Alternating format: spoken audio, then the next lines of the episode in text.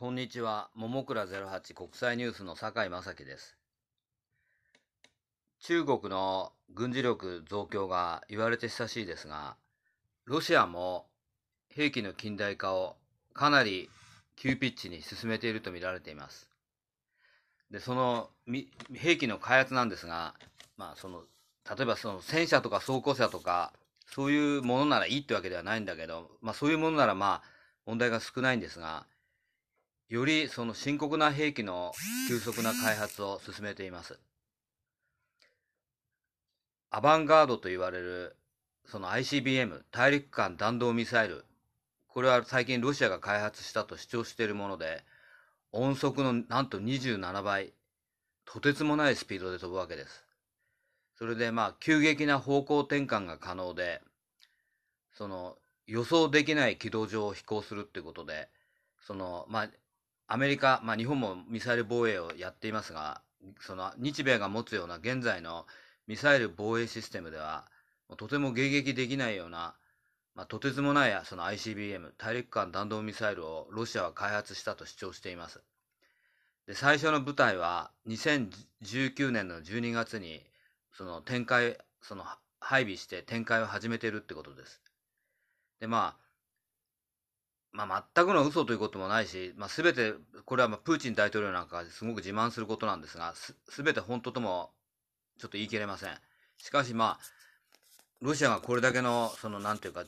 極超音速ミサイルというか、まあ、とてつもない速い、その、核弾頭を積んだミサイル、それも1万キロも飛ぶようなミサイルを開発するしたってことは、これはもう世界の安全にとってもうなんていうか、脅威でアメリカ本土ももはや聖域ではもうもうなくなっているわけです。で、例えばロシアがまだ他にも開発したと主張しているものが、その極超音速ミサイルで、キンザルっていうのがあります。ミグ31によって運搬されて、射程が2000キロ、これも音速の10倍で飛ぶっていうことで、まあ今の日米がのが持っているミサイル防衛で、防衛でも、やはりこれは迎撃できないと思います。から、ゼルコン。これが音速の9倍。で、射程は短くて1000キロです。で、2022年にプーチン大統領によると、ズリコンはロシア海軍に配備されるっていうことで、まあ、潜水艦から SLBM、潜水艦発射弾道ミサイルとして発射されるっていうことです。しかしこれもまあ、例えば、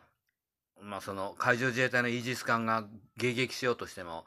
音速の9倍で飛び、さらに急激な方向転換、予想もしない軌道上を飛行するってことになると、今のその自衛隊のイージス艦では迎撃できないと思います。まあなんていうか、な、まあ何故と言っておかしいんですが、や、やっぱりなんかロシアっていうのはやっぱりこう、こういうメンタリティというか、その最新兵器に異常な情熱を注ぐっていうメンタリティは、まあその冷戦の旧ソビエト時代から少しも変わっていないように思います。それからあとレーザー兵器。フレスベレ、プレスベッドレーザー兵器っていうのをロシアが開発したってことで、これは機密にされていますが、まあ、西側、まあ、そのアメリカやヨーロッパの専門家は、おそらくスパイ衛星、偵察衛星を破壊する目的で、このレーザーを開発したんではないかというふうに言っています。今言いました、アバンガード、音速の27倍の大陸間弾道ミサイル、キンザル、射程2000キロ、まあこれも戦域ミサイルですね、音速の10倍、がゼルコン、音速の9倍、射程1000キロ。それから今最後に言いましたプレスベッドレーザー。まあそのおそらく敵の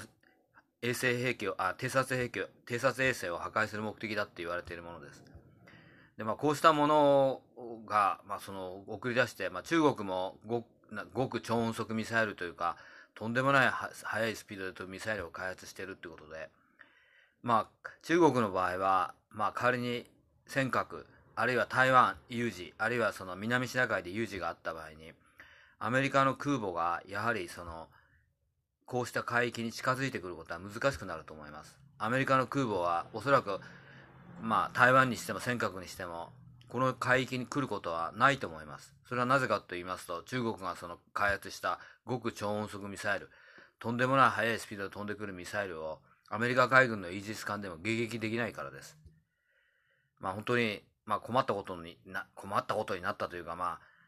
まあ、困ったことなんですが、これはまあ日本としてもこうしたものの対策を何か考えていかなければならないと思います。ロシアの最新兵器の開発についても今後とも注目していきたいと思います。桃倉08国際ニュースの酒井正樹でした。